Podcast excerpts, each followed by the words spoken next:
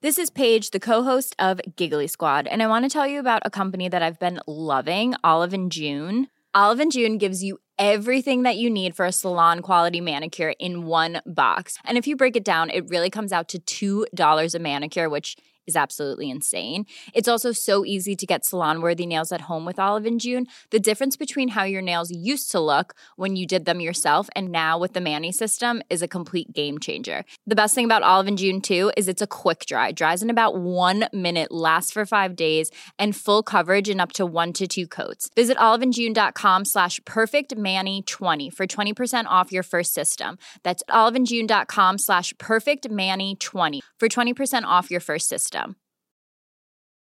A lot can happen in the next three years. Like a chatbot may be your new best friend. But what won't change? Needing health insurance. United Healthcare Tri Term Medical Plans are available for these changing times.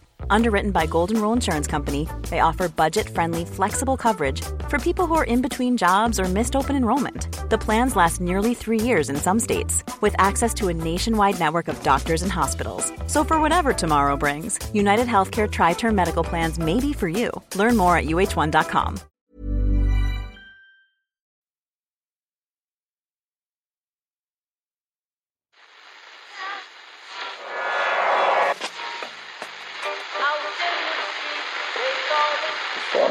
That's the second time it's gone off.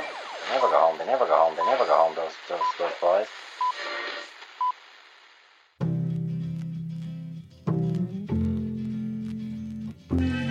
And I said, I want to win the league, but I want to win it better. You can understand that, can't you? Yes. Good lad. So he's almost like having a second captain in the team. Second captain, first captain, whatever. Hello, and thanks for choosing Second Captains at the Irish Times. It's Mark Horgan and Murph in for Eoin McDevitt today. The Golden Boy will be back for Monday's shows. Greetings, Murph. Greetings to you, Mark. So much to talk about today. Curses in sport, Gavin Duffy playing alongside Aidan O'Shea in Mayo's midfield, Johnny Football and Michael Sam, the Donald Trump Malky Clerkin feud, and as, and as of this morning, the new Biarritz Supremo, Eddie O'Sullivan. Where do you want to start? I mean, Mark, where's he even going to play? Will he be part of a two man full forward line with Cillian O'Connor, thereby releasing Andy Moore into the half line? Then there's no room for Alan Freeman. And what does all this mean for Mikey Sweeney? I mean, it's got to be Gavin Duffy, Mark. It's the sports story of the year. Can they get a pair of O'Neill shorts to fit him, or will he want to wear the rugby shorts? Oh, you can't wear rugby shorts. I've seen a few lads wearing rugby shorts in the GAA field. It just, Really? it just looks wrong, Mark. You know. Uh, so I'm sure that there is. Listen, if they can get it, find a pair for Aidan O'Shea, they can find a pair for Gavin Duffy. I don't think that's going to be an issue. I'm not happy. There's been lads training all year, and Yeah. this lad just swans, in from in, Galway yeah. and straight onto the panel, Murph. That's what I've heard. That's what I've heard in many junior championship dressing rooms in Meath. I Mm. presume it's the same for Intercounty. They'd still have loads of crap players in the panel just because they've been hanging around training since Yeah. October, right? Just muttering darkly about this new lad. Yeah. Probably a bit tanned as well, having played in the south of France once or twice over the Yeah. course of 13 years. That'll be enough for them. But uh, no, I mean, listen, if you if you want to look at it that way, you know, in the, the in the micro level, that's bad news for those those lads who've been trained away since January. Uh, but on on the macro level, I mean, I think this is a sign. You know, rugby, it's had a good couple of years, but it's over now. It's Hmm. finished, and we're winning. Our brave boys back. One one boy at a time. Gavin Duffy's just a start of it, you know. We have a, I have a full list of them here, and they'll all be back by the end of this summer. I can tell you, Tomas O'Leary, Seanie O'Brien, he's back from injury, just in time for the championship. you may have noticed that. Simon also wanted to remind us that Jinksy Beggy was the was the first man to, to blaze this trail. It is. I mean, it is. You know, and we we we, we can never forget Jinksy Remember, Beggy's hashtag remember Jinksy. Yeah, contribution to the, the, the whole the whole scene there. I always loved in those championship dressing rooms, just before your the, the speech in the changing room in the juniors, just before you're going out onto the pitch, it's always referred to. And if you're not doing it, there's, there's three lads waiting here to come on. if you're not, and you look over behind, and like one of them's got one leg, Yeah. one of them's eating the 99, and the other lad's looking out a window. pair, you know? wearing a pair of rudders. Yeah. yeah. yeah I, I, I think I could probably ease my way into this game. Uh, poor old Benfica lost again in the European final last night, going down on penalties to Sevilla in the Europa League final. A stunning inability to convert chances into goals in normal time, or a curse, Murph, a curse. Well, it's obvious, Mark. It's obvious that it's a curse. I mean, they're not. It's they're not the only team currently working under these sort of straitened circumstances, where, for reasons you know, they, they vary from sport to sport, but someone has put a curse on them, and that's just the way it is. I mean, we we all know the examples. Uh, Biddy Early, of course, the, the curse was finally laid in 1995 by Anthony Daly and Clare. But of course, there's the Mayo footballer curse as well. I don't know if you know the, the details of this, but the story goes that uh, they won the All Ireland in 1951, and they were going through Foxford, and the team didn't pay sufficient respect to a funeral that was Yeah, happening do, in yeah. Foxford at the time, right? So the priest in question put a curse on the Mayo footballers that while any of the 1951 team were alive, they wouldn't win All Ireland. Now, I'm no theologian, isn't putting a curse on a team not strictly the sort of thing a priest? Isn't it actually the opposite of what a priest would do? In that we're basically talking about witchcraft here. You know, that's what a curse is, Well, right? also, you know, I, I think I can pick a hole in the Béla Guttmann course, the the curse, the, The Benfica the, one, the yeah. Benfica one. And I, uh, Béla led Benfica to European glory in '61 and '62, and after being denied a pay rise after that '62 victory, he cursed the club, saying they wouldn't win another European title for 100 years, which I think is pretty harsh. Harsh enough, Uh, you know. But they, and they've lost eight since. uh, Unfair including dismissals last night. court. Maybe you could have gone to that, but this But- curse thing. But what confuses me is that Béla went back and managed them in '65. Mm. So surely he could have just lifted his own curse. I mean, I mean, yeah, that is that is certainly true. I mean, also, what gives Béla Guttmann the ability? I mean, can I can I curse someone? I mean, is is it is it as simple as that? I mean, do you have to have some sort of mystical powers? Do you want to hear my own favourite sporting curse? Do I? Okay, this is, I don't know if you've heard of this one before, Is reading up on it. This is the curse of the Colonel and refers to a cursed place in the Japanese, ha- Japanese Hanshin Tigers baseball team by deceased KFC founder and mascot Colonel Harlan Sanders. No, I hadn't. Yeah, so the that. Tigers they win the '85 Japanese Championship, Mm-hmm. and cue widespread delirium. This is what the Hanshin fans are waiting for. Good times are back, etc. Yeah. the fans they're jumping into the Don- Dotonbori River to celebrate. Okay. Then they spot a nearby KFC, which is a life-size Colonel Sanders sta- statue outside it. Okay. Okay, so they pick it up and they ro- lob it into the river for the laugh. Yeah, yeah, yeah. But- well, uh, vandalism, but But Colonel Sanders finds out about this. The real Colonel Sanders finds out Yeah. about it, and he's not happy. And um, what do you expect he does? uh, Immediately curses the Tigers. curses. And then they go on a massive losing streak, and fans believe the team will never win another Japan series until the statue has been recovered. And according to my sources in this story, Murph, the curse of the Colonel has also been used as a boogeyman threat to those who divulge the secret recipe of 11 herbs and spices that comprise the unique taste of his chicken. so he uses the curse in two forms. in two forms. Well, okay. So all they all they have to do is, rec- I mean, it, it's not replace it. just, they just have to recover the statue that From they the threw in river. the river. Have they? And the good times will be back. Well, they have looked in the river. Like they have. they've sent I'm some not people entirely down clear. I- You know, I'm not watertight. All my knowledge isn't watertight in this, Murph, but yeah. It just it kind of seems like that's you know that's the first thing you do. You know, okay, if maybe if you can't drain the Dijampura River or whatever the hell it is, I mean, I, I would drain it. I mean, if the Hanshin Tigers are as important to their fans as we think they are, Well, US Murph coming up shortly, but the curse seemingly put on Eddie O'Sullivan being a head coach in Europe has been lifted, thankfully. I'm not sure if Colonel Sanders had anything to do Awesome with that. segue there, Thank Mark. you. But Shane Horgan and Liam Toland join us now to talk about it. Shane, is Eddie back in the big time with Biarritz or is he jumping aboard something of a sinking ship? Oh well, listen. I think uh, from his perspective, it's a great move. Um, I think Biarritz still a big club.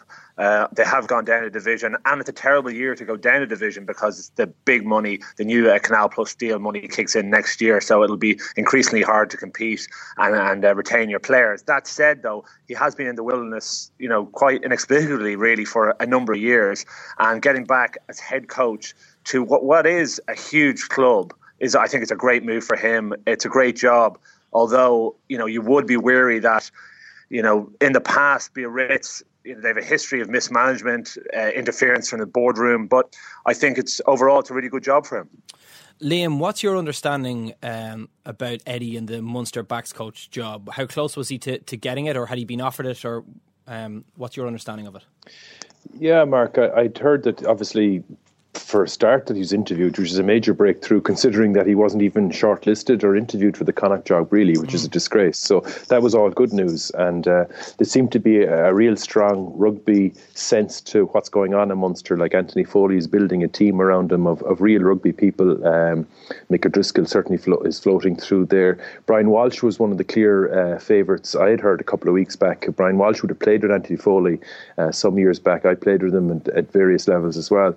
And he's been coaching and very successfully at Cork Con, and he's brought a really good brand of rugby to Cork Con. Um, and I sometimes Irish rugby can poo-poo a little bit what's going on in the club game, and as a result, lots of really good quality coaches who are doing a great job down there uh, might not get promoted. So Brian looks like now he's he's one of the favourites, but they're the two names I had heard, and I'd heard that both had been interviewed as well. So delighted for Eddie A, to be considered in an Irish role, but thrilled for him to, to get the role in, in Biarritz. Um, my immediate reaction a little like Shane is that Biarritz are a huge club. Uh, we've had the good fortune to play against them in the past, and a wonderful part of the country as well, beautiful down there. What's going to be really interesting for me is the more I, I get, get, an understanding of French rugby, the more I, I figure that they, their rugby model is built on phenomenal rugby athletes coming together to play with very little preparation, very little general. Um, technical uh, mm. preparation, mm. certainly not comfortable videos, etc., etc. So that's something that Eddie would impact immediately,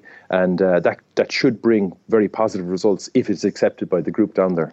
So it certainly doesn't seem Shane that, that Eddie was going to was nailed on in any way as as the Munsters new Munsters back coach, but at the same time. Say he was weighing up this uh, these two jobs, a backs coach and the Biarritz head job, as a kind of coach that he was, a dominant man and kind of an individual thinker is he much more suited to being a head coach rather than being someone's understudy? Um, I think I think so. I think he's done that. I think he's capable of, uh, of uh, playing the backs role and you know being successful at it. But I think in himself, he'd prefer to be the man pulling the strings, to have overall direction and have uh, players uh, working under him. Um, I'm sure there was plenty of things that he had to, um, you know, to weigh up if indeed he was offered the backs coach job in Munster.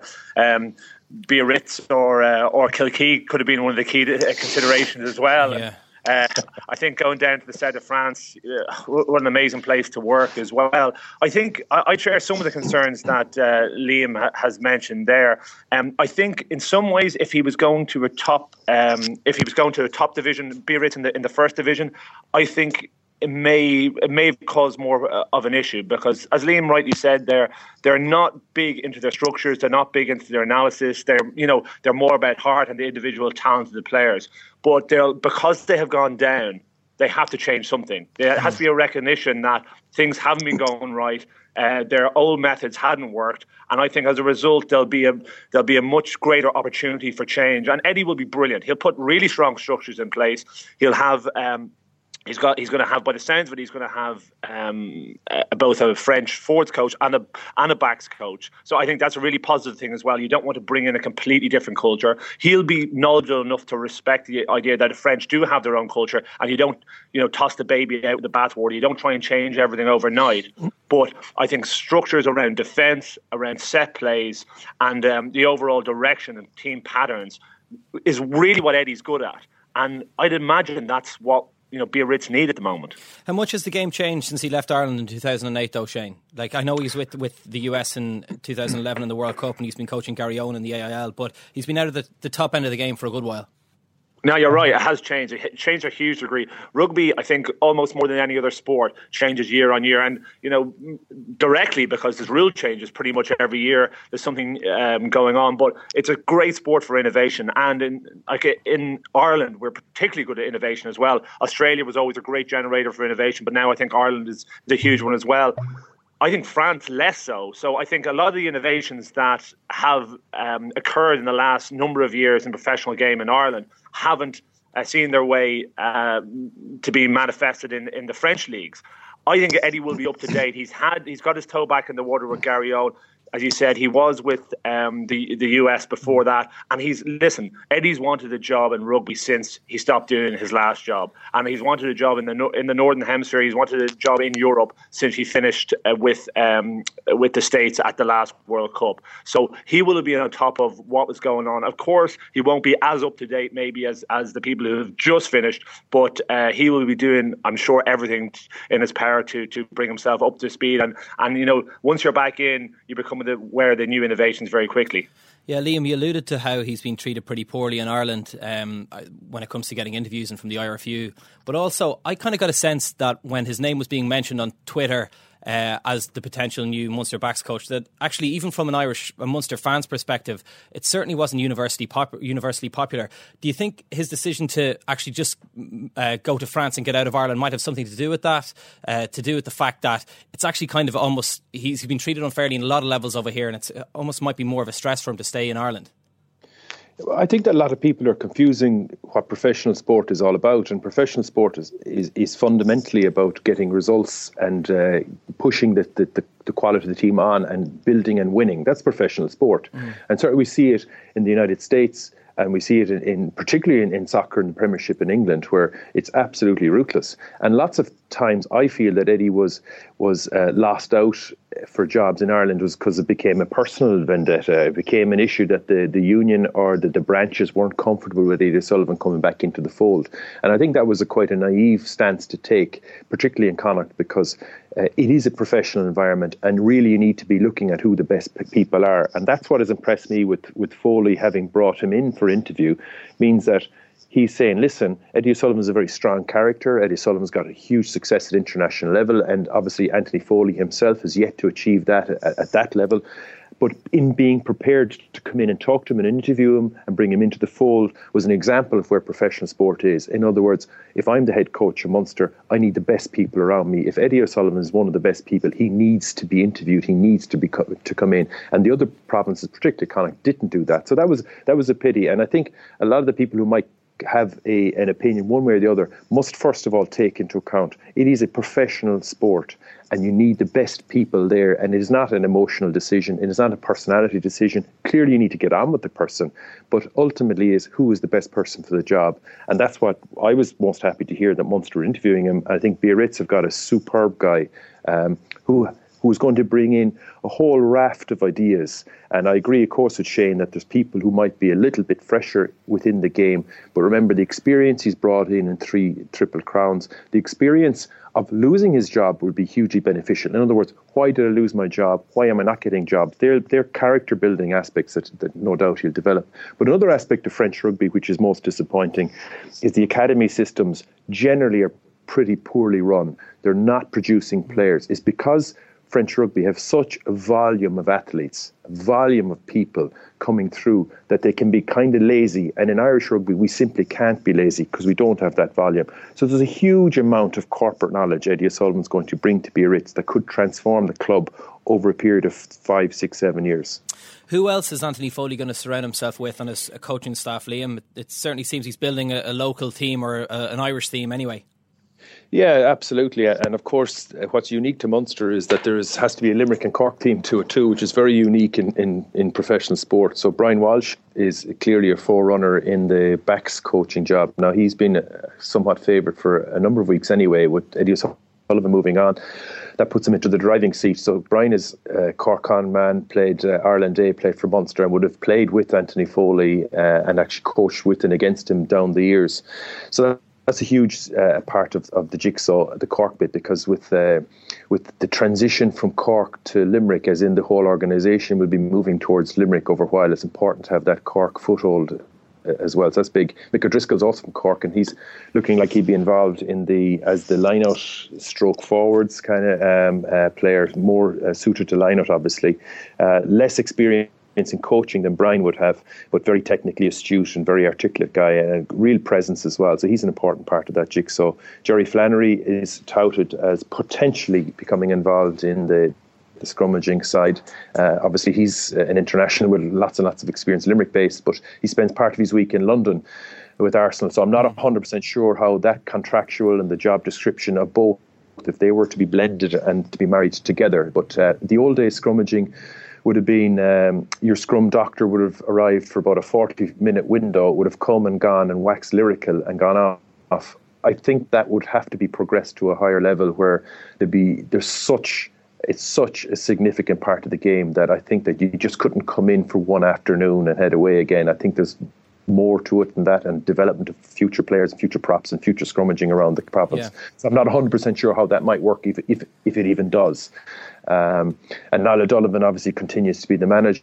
So he's obviously uh, Shannon and Munster through and through. So there's a real sense of the old guard coming back in, but the old guard not just a traditional old guard. They've actually there's a, a lot of bright rugby in there as well. So that, that it's an exciting time for Foley. Shane, I didn't realise that Jerry was potentially going to be involved. Uh, we all know him, and he's been on our show a good few times. You know what type of guy he is. Um, did he strike you as someone uh, when you were playing with him as somebody that could potentially uh, become a good coach or show the characteristics that that might be necessary in a coach? Um, yeah, as a person, like you know, Jerry is is almost fanatical in detail, and he was as a player. He was probably the, the best conditioned, um, one of the best conditioned players I've ever played with. Probably a, a, guy who made the most of his talent as well. He was incredibly hardworking. Mm. Uh, very polished, and I think that's sort of that's been demonstrated in how he's um, chosen his career post rugby. Uh, he's involved in strength and conditioning in a big way. I think he, he's got a master's in that. He's um, involved in the Arsenal Academy, and you know he does seem like he'd be a very good fit uh, for Munster. Uh, he certainly has you know an, an, amazing bond with them. He he shared the very good times. He's also relatable to players in the fact that he's had very good times. He's had to work very hard to get them, but he also he's, he's seen the other end of things as well. Like he had to, you know, he wasn't immediately into the to, to the Munster squad. He had to go away and come back. You know, he then he sat in behind uh, Frankie Sheahan for a while. He, he sat in behind uh, Shane Byrne. Mm. You know, and he sort of did his apprenticeship and came through. So he's he sort of ticked every box. He can relate to the guys who are on the way up, on the way down, and the ones that are at the top as well. So I don't know whether he'd come in from you know as a scrum coach, as a technical coach, or would he come in as strength and conditioning, or as you know a bit of everything. But you know he'd be certainly very good man to, to have on the ticket. Um, I'd also I, would heard about uh, Brian Walsh as well. I think uh, they I think he's been sounded out a couple of times now but it's it's a really a big jump to leave a secure job, and, and I think that's probably hasn't been mentioned. You know, it, it's a big commitment to go and move into um, professional rugby coaching because there's not many jobs around. If you look at the you know the career expectancy of top coaches, uh, they're not very long. Look at Eddie O'Sullivan. You would have thought mm. you know he he he couldn't not have a job for as long as he has, but it's taken him a long time to get back in after he, he fell out of the system. So you know that would be a big decision for Brian Walsh. But again, you know he looks as if he he could be a good move. He has success at club level. Um, very different, although uh, you know, stepping it up. Uh, and I don't know technically how, how good or how, um, how proficient he is as a coach, but um, he I know he's very uh, highly regarded. Rob Penney's still the man in charge at the moment, Shane, and he dropped in their clanger this week. Uh, nobody knows what's going on in the boys' heads leading into games, and it's very hard to predict where they're at. It only manifests itself once the contest starts, and sometimes then it's too late. But I suppose the inconsistency is something that's a bit challenging here, that's a bit unique. It's not a great endorsement of his team coming into a semi final.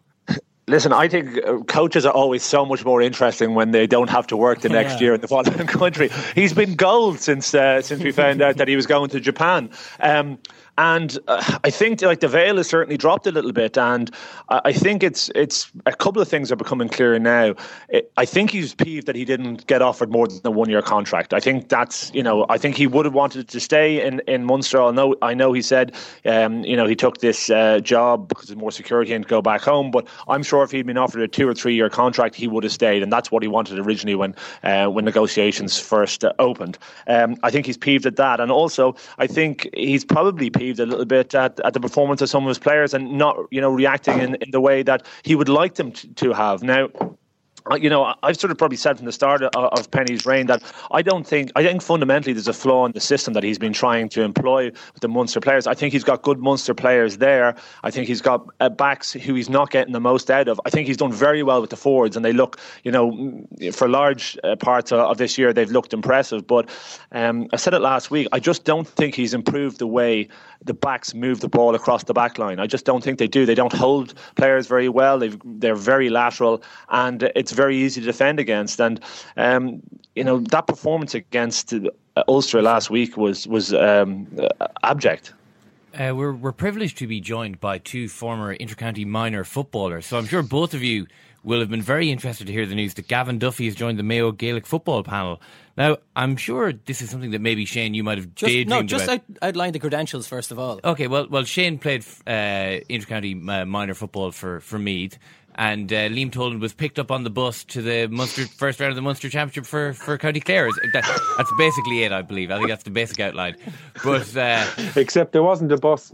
Yeah, but uh, Shane, I mean, I, I don't know. It's just something that you may have daydreamed about at stages during your own career that you'd go back and uh, give Gaelic football one more year. I don't know if if that's something you did or not, but at the same time, Gavin Duffy is going into a, a Mayo panel here where maybe he's setting himself up for a fall. I mean, he's he's taking up a sport that he hasn't played for 14 years or 15 years or something like that.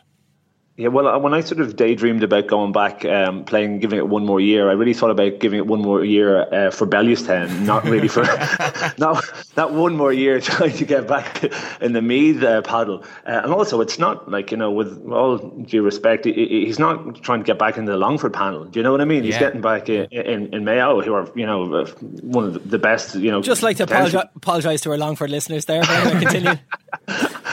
well, they'll be well used to it. Um, but uh, they're not going back into a weak side. It's going back into you know possibly one of the top three teams in um, in the country. Listen, it's incredible for him. I, I think uh, fair play to him for having the bottle to actually go and do it. I'm, mm. I'm jealous. Um, whether he whether the skills will transfer at this stage, I know Eric Miller went back and uh, had a couple of decent performances for for Ballyboden, but they, listen, the gap was just too big. And, and Eric was a phenomenal footballer back in the, back in the day, and he had the same pedigree as Gavin at uh, underage football, or maybe even greater. So it is a big uh, it is a big leap. But you know, it's if you're still fit and uh, he's keen on it, you know, I'm, I said I'm jealous that he's doing it. it sounds fantastic. But Murph, he was a phenomenal player, wasn't he? You've, you've seen yeah, I mean, I, I, actually saw him playing in the 1999 Connacht Minor final.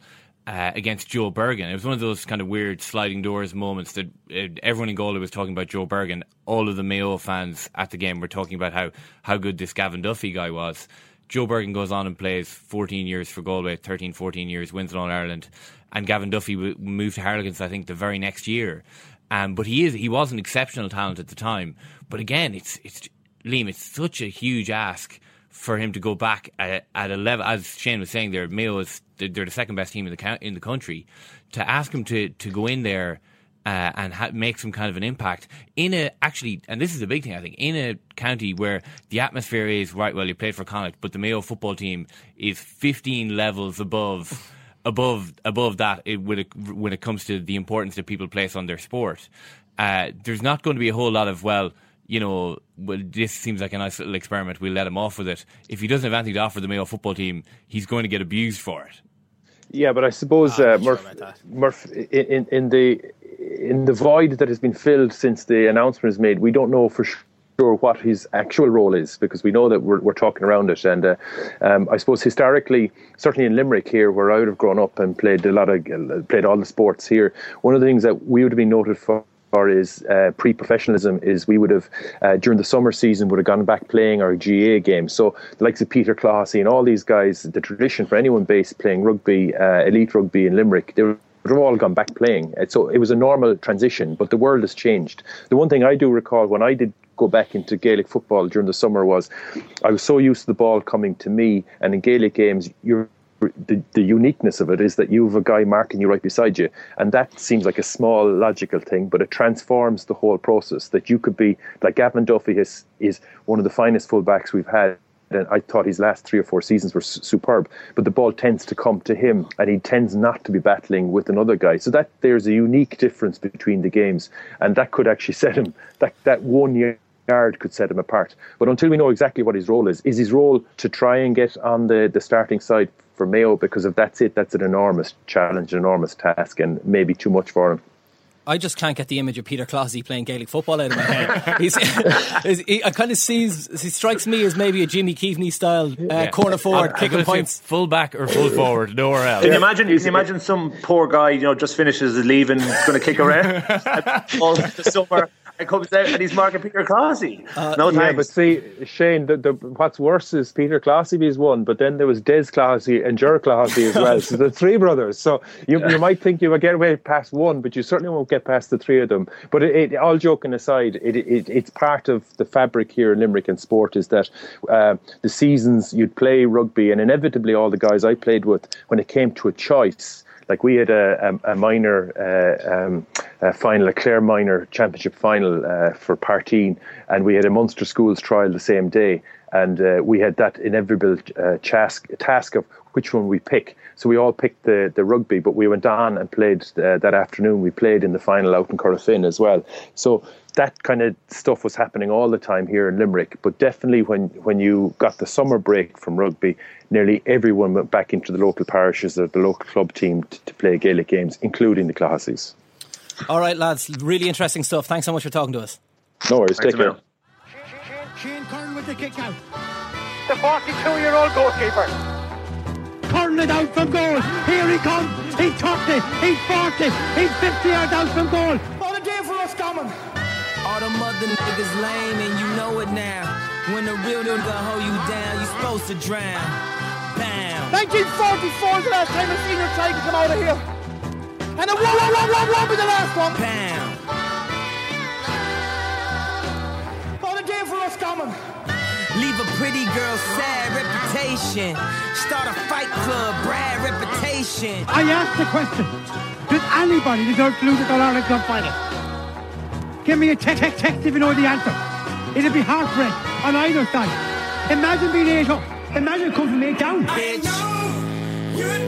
Shane Curran has been lifted by an umpire, sub goalie, two Castlebar men and a British man. I can't see Curran continuing. It could be his last race out of goal. What a day for us, Common. I want to book a holiday. I want the flights, the hotel, some flattering new bikinis, a big silly hat, and nice dinners in local restaurants with cute waiters. And I want, no, I have to be beach ready. So I need to be a regular saver. KBC understands spending is easy, but saving is hard. That's why we have a range of savings options with tempting rates that make saving simple, so you can save when you want and spend when you want. Visit kbc.ie, call 1 800 51 52 53, or pop into any KBC hub in Dublin, Cork, Limerick, and Galway. KBC, the bank of you. Terms and conditions apply. KBC Bank Ireland plc is regulated by the Central Bank of Ireland. Murph, sounds like Liam Toland still has the passion there to make a return to junior football. I don't know. I mean, if I was if I was manager of the Partine, is that was that was that his club? Junior Bees. I mean, I'd be I'd be picking up the phone right about now. You know, he can still do a job for you. By the way, if I was up against a full back line of three Classies, Murph, that would be the morning I hide in my house from the junior manager who's outside beeping the horn. I'm not talking out for that one. I would. Well, uh, first of all, I'd, probably what I'd do is I'm going to say I'm going to play a third midfielder role. The, the, if, if the farther out from goal, basically, I can run in all four directions away from the the class. I'm going to question their athleticism there as well. Yeah, exactly. I mean, if you take him out the field, right? Take him out the field. Maybe play yourself kind of in front of the centre back. You know, and if the manager is asking, you say, "Listen, I, I just want more responsibility on this team. You know, I want I want to get my hand on the ball here. You know, play in front of the centre back. Then you've only got one classy to deal with. Run around a lot, and you know you could probably get away with a couple of just sort of sort of impact bruises, but no bro- broken bones. Not a great man, Peter Classy, but a good man. Uh, uh, not a great man, Peter Classy, but he stopped a great man playing. That's that's exactly what Peter Classy would do. Let's talk Donald Trump for a second, where if I for one found how he was greeted at Shannon Airport, completely nauseating. Uh, sure, he's investing 50 million in, in Doonbeg, but it seems his celebrity attracted the Minister for Finance and Taoiseach. And regular second captain's contributor, Malachy Clerkin, wrote a really strong piece to this Yeah. effect uh, in Tuesday's Irish Times.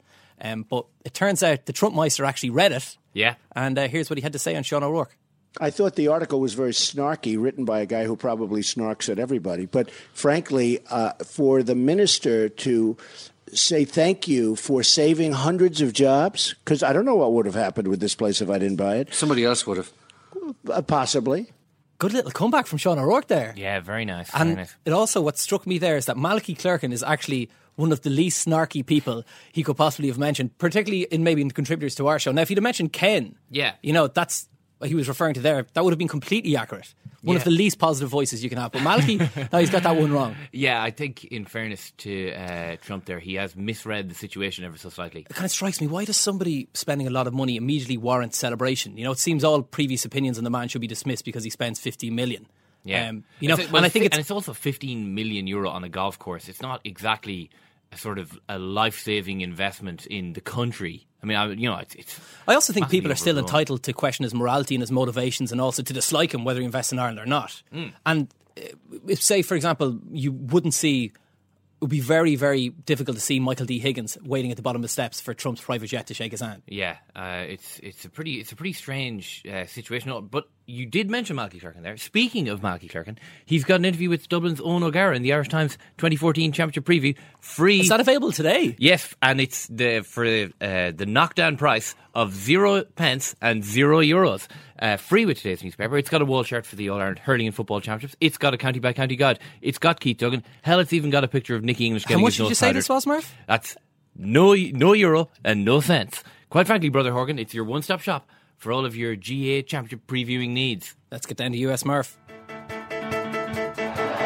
Yes, we have to say it. Remember, this is just a football game, no matter who wins or loses. I am deeply sorry for my irresponsible and selfish behavior.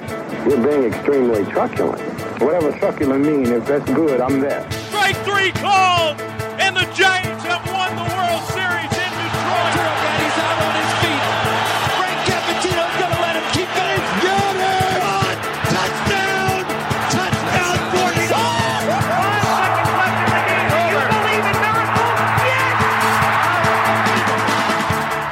Brian Murphy, how you doing? I am great. We are experiencing a uh, a bit of a heat wave here in uh, Northern California, which is unusual. We're usually the land of temperate climes, so everybody's out and about enjoying the sunshine, baseball, NBA playoffs, NFL draft, fallout. Just a good old spring, boys. How are you? Oh, we're great. And what a weekend of the NFL draft as well, Brian. Two brilliant stories. Um, which one was the biggest from your perspective? Was it Johnny Football's three hour wait to get chosen, or was it Michael Sam kissing his boyfriend on being a seventh round pick for the, for the Rams?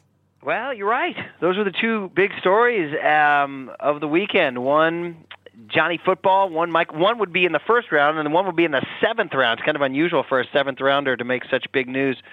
Well, if you go by the standards of Sports Illustrated, which is just one way to go, it's not the only way to go. But I just saw that this week they put Johnny Football on the cover of their magazine. So uh, that's one way to go. It, one of the theories being that sort of Johnny Football. it's kind of funny how this guy has just kind of you know, arrived on the scene and just really dominated things. Uh, that you know they're already talking about how they're going to handle the crush uh, at Cleveland Browns mini uh, uh, training camp this summer. They're talking about restricting media access, like he's the president of the United States. I guess by a by a close, close, close call. The uh, the Manziel story has proven to have a day or two longer legs. However, if you want to look at the greater societal story and the greater the greater story that people have said will will have more of a lasting impact as we move forward and advanced our country, it's the Michael Sam story, and I'm sure most of your listeners know by now. But if not, Michael Sam, we talked about him when he came out. Yeah.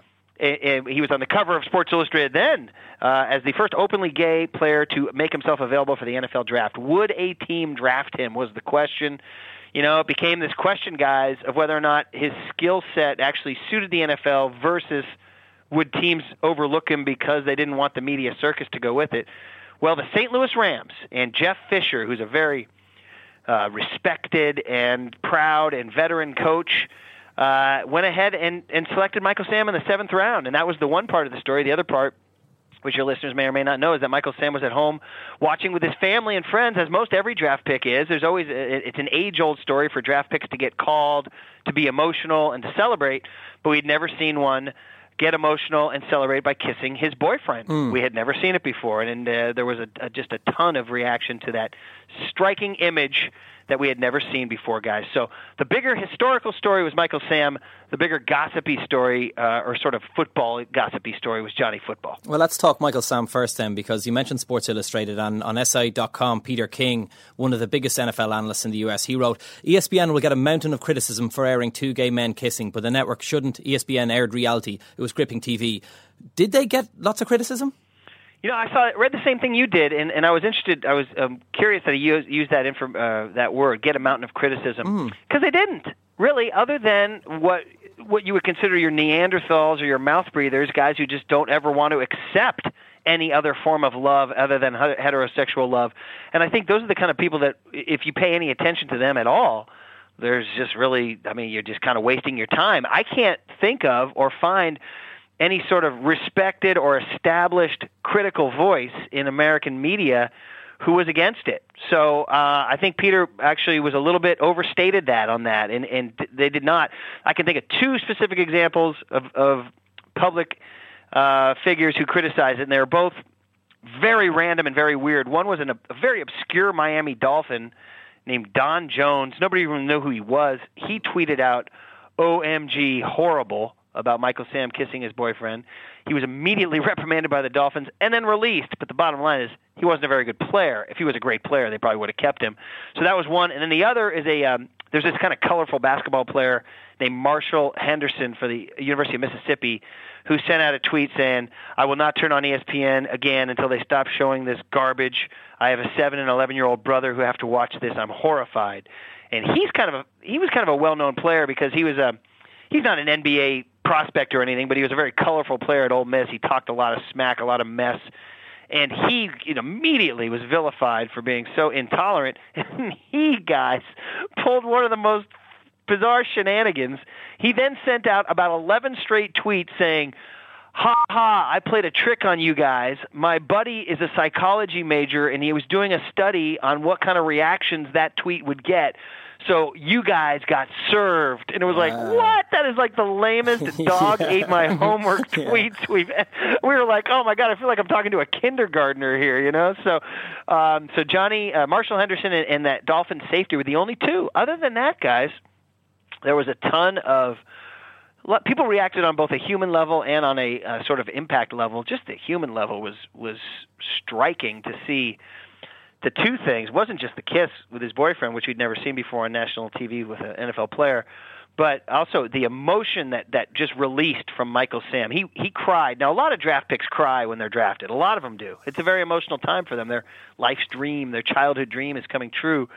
But it was his cry seemed to be different. It just seemed like such a release of what you obviously you saw the stress that he had must have been feeling ever since coming out, wondering how it was going to work out for him, wondering if he made the right move, wondering if he made the wrong move, you know, and just it was really touching to see how much it meant to him because he really sobbed. He really he had to bend over. He was crying so hard, and, and you really felt on a human level, wow, that's a guy. Yeah.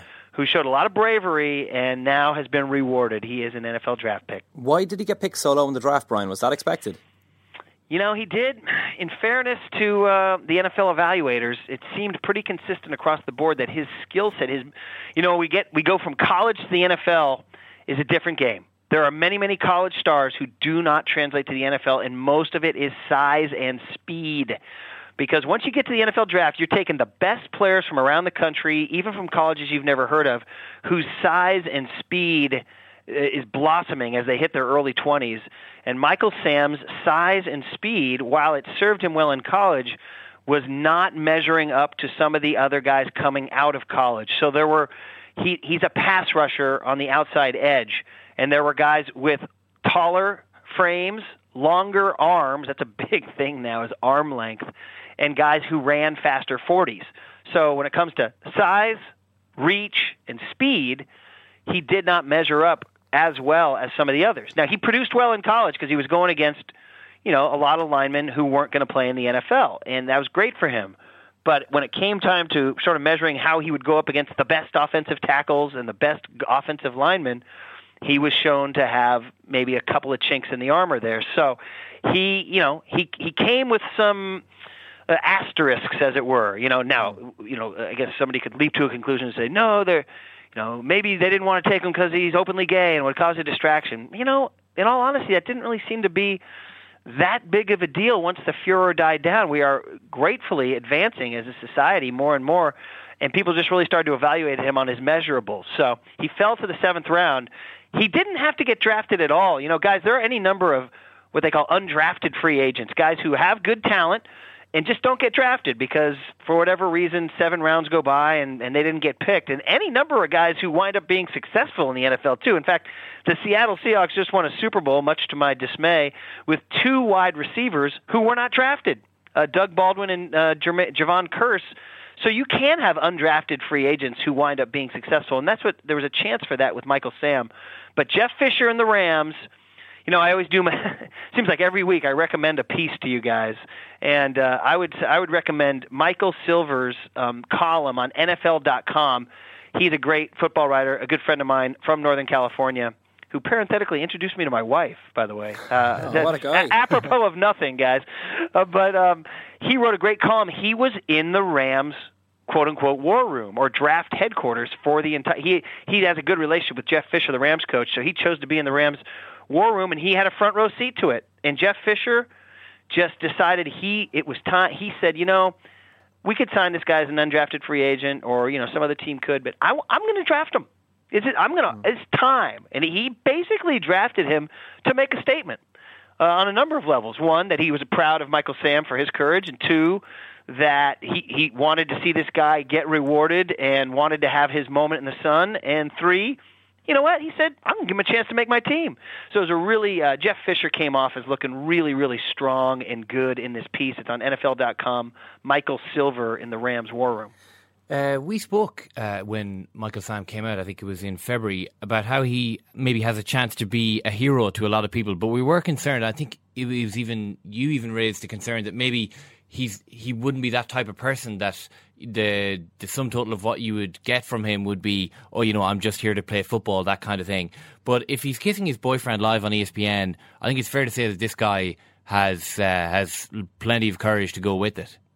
Yeah, you know, and, and now he's got this chance to um, kind of back it up. Really, I mean, he's he's doing press conferences now, and he's he's out there, and, and it's now going to be a whole nother chapter in this whole thing. So we've done the chapter where he declared that he was gay and, and made himself available for the draft, and now we've written the chapter where he actually gets drafted by the Rams and. Like you said, you know, made that bold move of kissing his boyfriend on uh, national TV, live TV, which really, you know, we'd never seen that before in an NFL uh, NFL draft. And now it's how he goes forward from here. And everybody said, you know, when he came out, we had any number of NFL players supporting him, saying, you know what the NFL is? The NFL is about winning. And if this guy can help me win in my locker room, I'm all for him. So it's going to be about how he behaves now. It, you know, this is probably a topic we'll revisit, guys, in a few months when uh, training camps open in July and August, and whether or not he makes the team, as to how he handles it. You know, how much, how many interviews is he going to do about being a gay player? How many, you know, is he going to shut down the media and say, "I'm just here to play football," or is he going to bring out, you know, um, gay awareness groups to practice, or is he going to do commercials or whatever? So there's a lot of stuff yet to be written as to how this guy defines himself as the first openly gay football player in NFL history. Uh, it, it, it's going to be really fascinating. And, and like I said, we, we've gone through two chapters. We have another one coming. Why was poor Johnny Football made to sweat it, Brian? He was the, the best player in college football last year, and this season he wasn't quite as good. And there's speculation that he's become arrogant and he's trouble controlling his behaviour. Maybe he didn't have the focus to be an NFL player, to become an NFL player. Is this the issue with him? You, you kind of talked about all the characteristics that. Uh, that uh, NFL teams look for in players and the, how they have to adapt from college football. Is his character the issue with Johnny Football? It's definitely one of them. You kind of said it right there yourself that he um, he was a bit of a hot button guy. He was a bit of a um, he was a bit of a question mark uh, for some teams because of what you just mentioned. His attitude. There's also his size. He's, he measured out at five foot eleven, and I think I read. I'm pretty darn sure no quarterback under six feet tall has ever been drafted in the first round. Wow. Now the counter to that is that Russell Wilson is five foot eleven, and he was drafted in the third round by the Seattle Seahawks, and he just won a stinking Super Bowl. So uh, you can say, hey, I don't care how tall he is. Russell Wilson just won a Super Bowl, but we get back to what we were just talking about those measurables again, and, and Manziel was not. You know, you want Colin Kaepernick, six foot five. You want Teddy Bridgewater from Louisville, you know, six foot four. These are easy things for personnel evaluators to do because you want a tall, strong presence guy who can see over the line. When you take Manziel and give up that height against again, as we've talked about, when you get to the NFL, man, you are weeding out all those little college players that he's better than, and he's only going against the best of the best and huge defensive linemen like Jadeveon Clowney, who was the number one overall pick, and and guys like that. So it brings up an issue. You know, can Johnny Manziel's college game of scrambling around outrunning slower linebackers from college and making plays on the run. Will that be the same when he scrambles around and a linebacker who went to a small college that you've never heard of but runs way faster than anybody Johnny mm. Manziel faced last year tackles him? You know, so so that was one issue, but the other issue you brought up was the attitude that there is there was genuine concern as to how serious is this guy about dedication to the craft. You know, you think about Tom Brady and Peyton Manning are the two guys that over the last 15 years sort of redefined the quote unquote, you know, quarterback mindset, which is just I am going to study harder than anybody. I'm going to watch more film than anybody. I'm going to throw more routes in practice to my guys. And it's these, you know, you basically have to be a pretty boring guy.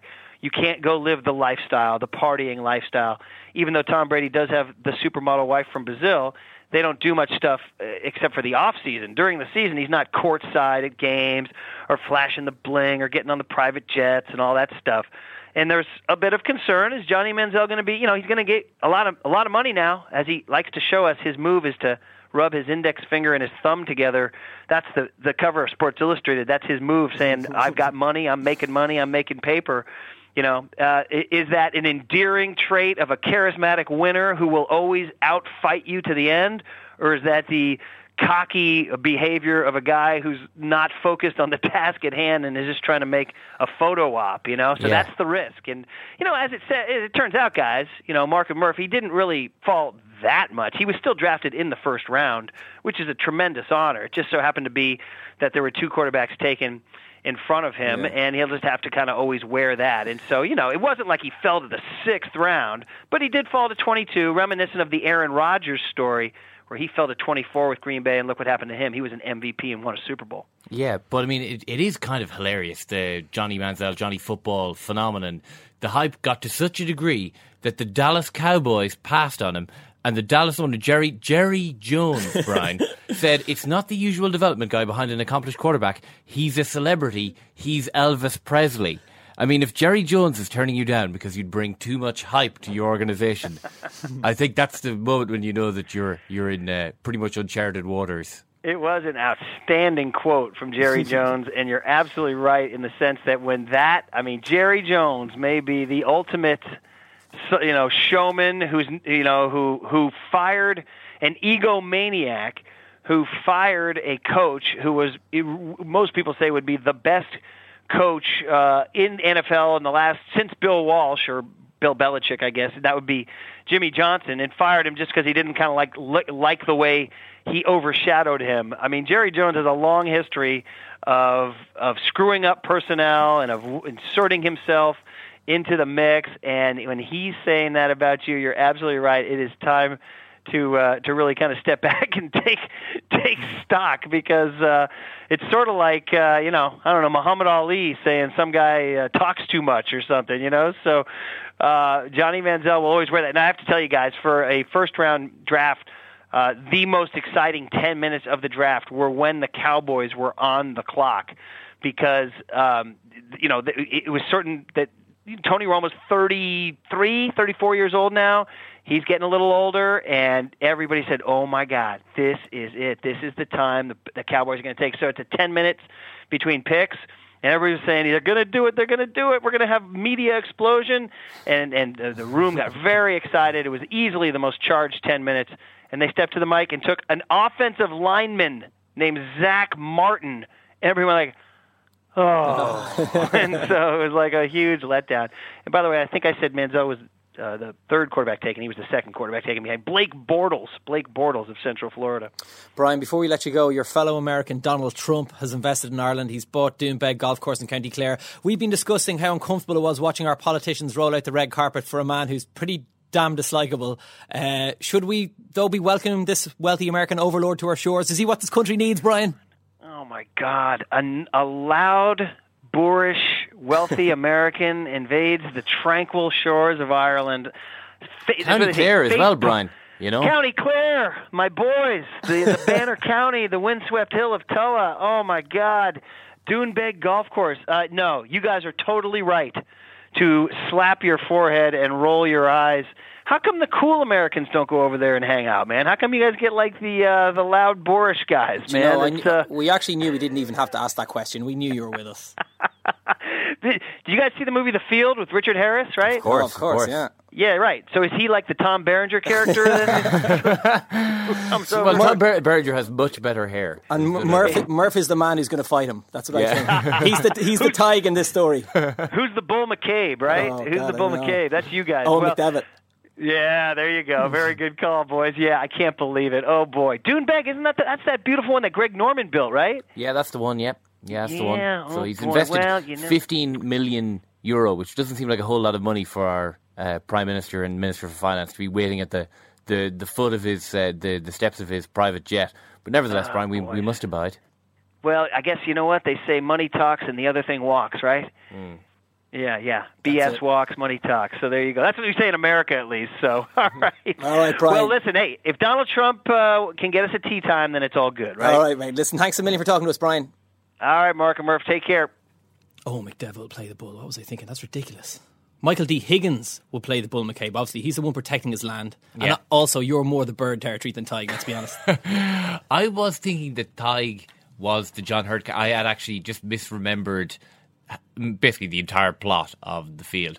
I presumed that you were calling me the bird there just because you insult me a lot. But okay, Tadhg is the, the young son who doesn't want to fight. Okay, well, I, I could probably handle Tadhg. right, Murph, the championship this weekend. What are we looking at? Well, Tyrone and Down's the, is the big game in the Ulster Championship, and we are looking at two teams who could possibly win the Ulster title. As we were talking on uh, Monday with Oisín McConville and Anthony Moyles and Malky Clerkin, uh, Tyrone maybe are the team in Ulster most likely to go on and win the All Ireland of the six likely winners of the Ulster title. But uh, we'll see. We'll see how they're shaping up, and that's that's probably going to be the big storyline. But there's action in, in Leinster as well. Wicklow, Laois, Longford, Offaly, and Westmeath Louth. Uh, there are three games in the preliminary round of the Leinster Championship, and uh, there's also Roscommon and Leitrim in the Connacht Championship. And Roscommon, you know, are possibly uh, one of the more interesting counties in the in the country at the moment, given the fact that they won Division Three uh, and won it convincingly and, and beat scored 118 on a very defensively minded, very defensively strong Cavan team in the Division Three final. Uh, you would fancy them to to beat Leitrim, particularly in Hyde Park, uh, and that sets them up for uh, a shot at Mayo. And realistically, that's the only chance. Uh, I think that Mayo are going to get beaten in the Connacht Championship this year. So it'll be interesting to see them. Basically, though, Mark, it's just great that the whole thing's starting. Really, We'll t- we'll that's ta- just the main, we'll- that's just the main thing that I take from this. We'll weekend. talk about all that on Monday's show. Before we go, Murph, I've Mm. noticed a worrying trend. I think you have as well, and I'd like to hear our listeners' views on this. Tweet us at Second Captains. The weather's getting nicer, thankfully. Mm. And it appears a lot of people are deciding to walk home from work, walk home from their offices. But in the streets of Dublin yesterday, we noticed a staggering number of people who are changing out of work shoes and into giant Asics runners for their walks home. Now, we don't mean to be rude, but business attire with giant marathon, often the luminous runners, Yeah. looks ridiculous. And we're struggling to really understand if it's completely necessary. It's like uh, it's like they looked at their female counterparts and they wear heels in the office and then they put on a pair of runners to go home. Yeah, Now, maybe just uh, our former colleague Annette Freeman. She was a great Yeah. woman for the giant runner upon leaving the office. and like you know, you can see that if you're wearing high heels, your foot is at an unnatural angle, right? You're asking, you know, you're you're basically your your foot is at whatever it is. We're talking about maybe a 25 degree tilt there, or whatever. Mm. That's uncomfortable. I can see why that is uncomfortable. But if you're a guy who's wearing, you know, suit shoes, dress shoes with your suit. To then change into a pair of runners is just the most ridiculous thing. Are I've the, ever wor- seen are the work shoes really that uncomfortable? The 10 minute walk is going to play havoc with your arches. Instead of buying a pair of runners for your walk home, why don't you just buy a slightly better pair of shoes, which you can then wear all the time? They often look like really expensive runners as well. Yeah. You know, they're not. You're not negotiating Ma- Machu Picchu here. No, I, I, I just I don't get it, Mark. I got extremely angry when I, I was walking down. What street was it? I was walking along uh, Merrion Square onto Baggot Street there, and I saw four people within 20 seconds, all of them wearing not just runners, not just sticking on a pair of Converse, sti- like wearing marathon runners, as you say, Asics, big, huge heels on them. I just, I don't get it, Mark. I just don't get it. I think power walking as well. they may have been power walking towards the bus. And if you must wear runners, just get out of the suit. Yeah. That's fine. Get out, change out of the suit in the office. Don't just, just no runners, giant runners with your suits. Yeah. We implore you, no more high techs. Yeah, it's literally as stupid as taking off your suit trousers, putting on a pair of shorts, but then still leaving your shirt, tie, and and suit jacket on. That's get ridiculous. Get in touch with us and let us know if this is a countrywide phenomenon. Don't forget, you can listen to uh, us on our page. That's irishtimes.com forward slash second captains. We're on iTunes, the Stitcher app, on SoundCloud. And if you're on Android, try the IPP app. Email us at second captains at the Irish Times. And if you want to contact us on Twitter, we're at second captains, obviously. Eoin McDevitt's back on Monday. He'll be sporting a spectacular farmer's tan. Uh, well, probably not. I mean, is the sun in May actually strong enough to penetrate that thick coating of Actually, fur? I think it's unfair because every time Eoin, away, Eoin McDevitt goes away on holiday, it's the same joke about the sun not being able to well, penetrate yeah, his but I mean, mane. it was a good gag eight years ago. It's still a good gag today, Mark. All right, McDevitt will be back on Monday with a shiny head. See you, folks.